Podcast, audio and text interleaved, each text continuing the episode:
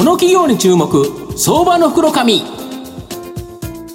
このコーナーは企業のデジタルトランスフォーメーションを支援する IT サービスのトップランナーパシフィックネットの提供を財産ネットの制作協力でお送りします。ここからは相場の福の神財産ネット企業調査部長藤本信之さんと一緒にお送りします。藤本さんこんにちは。毎度相場の福の神こと藤本でございます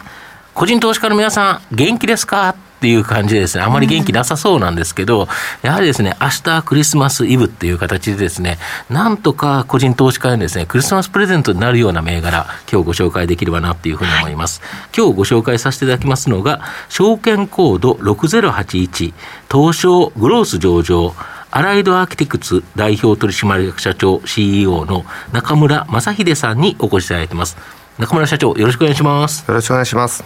アライドアーキテクツは東証グロースに上場しており、現在株価1274円、1単位13万円弱で買えます。東京都渋谷区の JR と東京メトロの恵比寿駅近くにですね、本社がある企業のマーケティングの課題を解決してくれるマーケティングソリューションカンパニーになります。まあ、御社はマーケティングを DX 化することによってですね、企業のマーケティングの課題を解決するということなんですけど、まあ、それに、えー、月額課金の SARS 事業、これをですね、国内外で行ってるんですけど、国内の SARS 事業では UGC、ユーザーによってですね、作られたコンテンツの収集活用支援サービスのレトロ、これにですね、注力されてるんですけど、これレトロ、またこの UGC ってどんなものになるんですか？はい、もともと弊社 SNS マーケティングが創業という形になってまして、はいはい、まあ、ソーシャルメディアで作られてくるコンテンツっていうのは UGC と我々呼んでまして、でそういったこの UGC をですね、うん、サイトにあの乗っけていくことができるツールになってまして、そうするとやっぱりお客様自体は何か買おうかなとか検討しているときに、やっぱり誰かのレビューですとかソーシャルメディアの投稿っていうのは一度見てから、はい、ツイッターでここ美味しかったよとか、この商品良かったよとか。いろいろありますよね。そうですね。なので企業の情報に加えてそういった情報を参考にしたい方々には、そういった情報がサイトに載っていると、非常になんていうか購入の意思決定に役立つというような部分をサポートするサービスになってます。なるほど。そしたら企業のえっ、ー、とホームページのウェブページの中にそれが埋め込まれているような形になるということですか？そうですね。まあそうするとまあ、我々としてはやっぱり企業さん側と一緒にどういう EGC を載せると、あのコンバージョンレートってあります転換率ですよね。購入の確率ですね。が高まるのかっていうことをまあ、あの技術的、データ的、あと経験的に、うえずっと蓄積していっていて、これをやることによって、コンバージョンレート大体1.2倍とか、い。いいい企業だと2倍とかに変わってくるっていう結果になってます。要は、ネットでの売り上げっていうのは、そこに来ていただいて、見ていただいた方、かけるその変化率、転換率のコンバージョンと掛け算だから、これ、今まで集客に今まで頑張ってたけど、これがコスト高くなってきたから、やっぱりコンバージョンに今、目をつける会社、多いんですか？はいあのコンバージョンレートもすべての企業にとって非常に大事な課題で、うん、ね、最後に売れるかどうかっていうところが決まるっていう確率ですもんね。おっしゃる通りなんですね。なのでそこに対して、うん、えー、今しっかりやりたいという企業様向けのサービスになっております。うん、なるほど。で、もう一つ、この海外ですね、海外の SARS 事業の子会社、クレディッツ、これではですね、特にゲーム事業に注力している、ちなみにクレジット、どんなサービスになるんですか？はい、あのこちらもですね、まあ、弊社、はい、あのコンバージョンレートを上げていくっていうことが、やっぱり一つのあの国内の事業事業と海外の事業、両方とも共通している部分ではあるんですけども、うん、海外の事業、特にゲームの会社を中心に、あのクライアントさんとして、え活動していて、はい、特に今、3D の広告制作を今、あのまあ、あのかなり安くできるようなサービスになっていて、欧米のお客さんが、あのかなり多いというサービスです。でこのあれですよね、えーと、サービスの中では世界中のクリエイターこの方に参加していただいてだから例えば欧米じゃなくて結構どどの国あたりが多いんですか？南米、東南アジア、東欧のあ。のクリエイターとかでエンジニアの方々をうまくネットワーキングして、うん、あのあるいはマイクロファクトリーと我々呼んでるんですけども、はい、それぞれ分業していただいて、うんうん、効率的に 3D の制作をしていくってことをやってます、うん、だからあれですよね、そのゲームのところの例えば広告っていうのは、そのゲーム画面とかキャラクターとか出てきて、派手なやつですよね、うわっともう目を見張るような動画。こういうのが作れるんですか？そうですね。あの 3D まさに、あのよくテレビでアベンジャー、あの映画とかでもアベンジャーズですとか、トイ・ストーリーとか、まあ、そういう世界の 3D の世界観ですけども、まあああいったものがああいった技術をこれから、あの企業の広告にも使っていくっていう時代になってくるのでそこに今、あのかけているというなるほど。これってあのいわゆるゲームだけじゃなくてメタバース、はい、さ今後メタバース多分増えていくと思うんですけどその中での広告、まあ、これでも使われますよね。はいあのまあ、我々今あの世界のトップゲーム会社をお客様としてやっていて、まあ、彼らが一番 3D に対して造形が深い会社であって、あのうるさい会社さんではあるので、そういったクライアントさんたちに、うん、のレベルに耐えればですね、うん、3D の制作メタバースの時代になれば、うん、かなり多くの 3D のコンテンツ制作ですとか、まあ、ゲーム会社以外でもどんどん 3D の広告制作すると思うので、うん、えー、そこに、えー、チャンスがまた広がっていくだろうなと考えてます、で普通にはこの 3D のコンテンツを作るとものすごく高くなっちゃう、はい、これが御社のやつを使うと例えば東欧の方であったり南米の方であったり東南アジアの方うまくネットワーキングして使うからお安くできる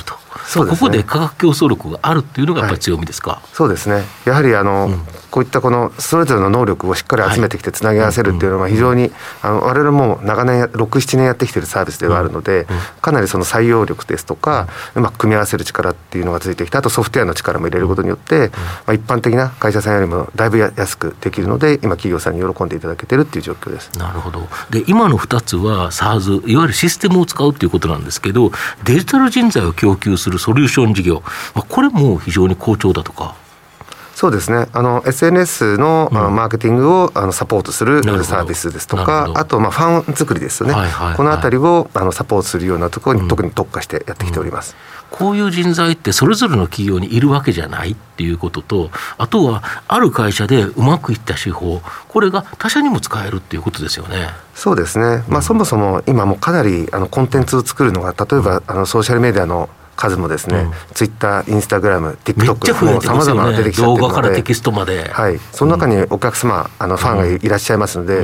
その方とのコミュニケーションを継続していくっていうのは、企業さんにとっては大変大変な、そうですね、えことになってますので、中の人が、いわゆる中の人が大変ということですよね、その中の人を供給するということですよね。はい、我々の方であの企業さんと伴走しながら、そこの辺の部分のノウハウをですね、共有しながらあのコンテンツを作っていくっていうことをやってます。なるほど。要はマーケティングの課題を解決一つははシステムで解決できるものは解決するしそれができないものやっぱり人がかかるものはデジタル人材を供給することによってやる、はい、これ大きく伸びますよね今後。そうですね。あの本当にデジタル人材がそもそも不足していて、うん、今どんどん今インターネットの e コマースにしろソーシャルメディアの方に人々流れてきてますので、うん、まあ、そこに対して対処するのになるべくソフトウェアでやった方が効率はいいと、効率はいいですよね。あの優しいんですね全てにおいて、はいはい、なんだけどもソフトウェアの限界がありますのでそ、ね、そこはやっぱりそういった人材を我々の方で一生懸命ですね獲得して、うん、育成していってご提供するという形になってなるほど。あと御社で、まあ、そ今までのやつは全部好調な部分なんですけどちょっと不調なところが一つあって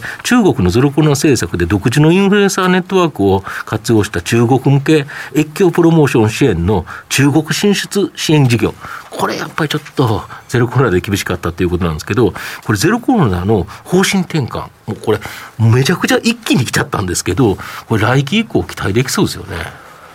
そうですね、まあ、そもそもこの数年間、本当に苦しい状況で、まあ、インバウンドっていうマーケットと越境 EC っていう、あの双方向のマーケットがあったわけですけども、まあ、インバウンドがもう壊滅してしまったという状況、ね、来て、なんかいいものがあって、またそれが使いたいから、越境 EC で買うとそうなんです。いうことですよね、はい。インバウンドがやっぱり非常にやっぱ企業さんにとっても、あの収益源だったんですけども、まあ、そこが断たれた中でのここ数年間だったっていうのが、この事業にはなってきていて、まあ、ただ、インバウンド、まだあのゼロコロナの転換という中で、今、中国もすごい感染者が今増えてるということですし、まあ、ちょっとまだ見通せない部分っていうのはあるんですけども、ただまあここ数年間全く止まってたところに比べれば、あの期待ができるような状況にはなってきたのかもしれないですね。なるほど。御社の今後の成長を引っ張るもの改めて教えていただきたいんですが。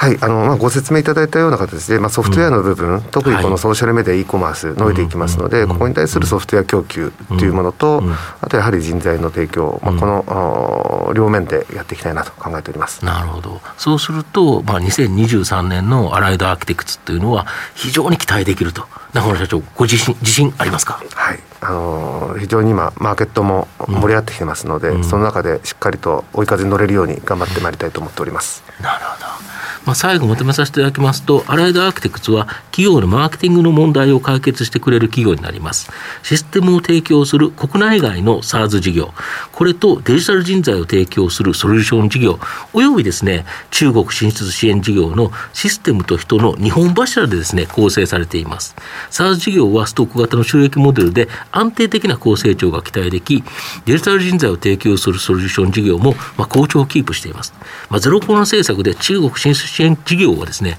厳しい状況でしたが、まあ、政策の方向転換で来期以降、少しこれ期待できるんではないかなというふうに思います。まあ、これで全ての事業がですね、好調となる予想となってまして、まあ、中長期投資でじっくりと応援したい相場の福の神のこの企業に注目銘柄になります。今日は証券コード6081東証グロース上場アライドアーキテクツ代表取締役社長 CEO 中村正秀さんにお越しいただきました。中村さんありがとうございました。ありがとうございました。藤本さん今日もありがとうございました。ありがとうございました企業のデジタルトランスフォーメーションを支援する IT サービスのトップランナー。東証スタンダード証券コード3021パシフィックネットはパソコンの調達、設定、運用管理からクラウドサービスの導入まで企業のデジタルトランスフォーメーションをサブスクリプションで支援する信頼のパートナーです。取引実績1万社を超える IT サービス企業、東証スタンダード証券コード3021パシフィックネットにご注目ください。この企業に注目、相場の袋紙。このコーナーは企業のデジタルトランスフォーメーションを支援する IT サービスのトップランナーパシフィックネットの提供を財産ネットの政策協力でお送りしました。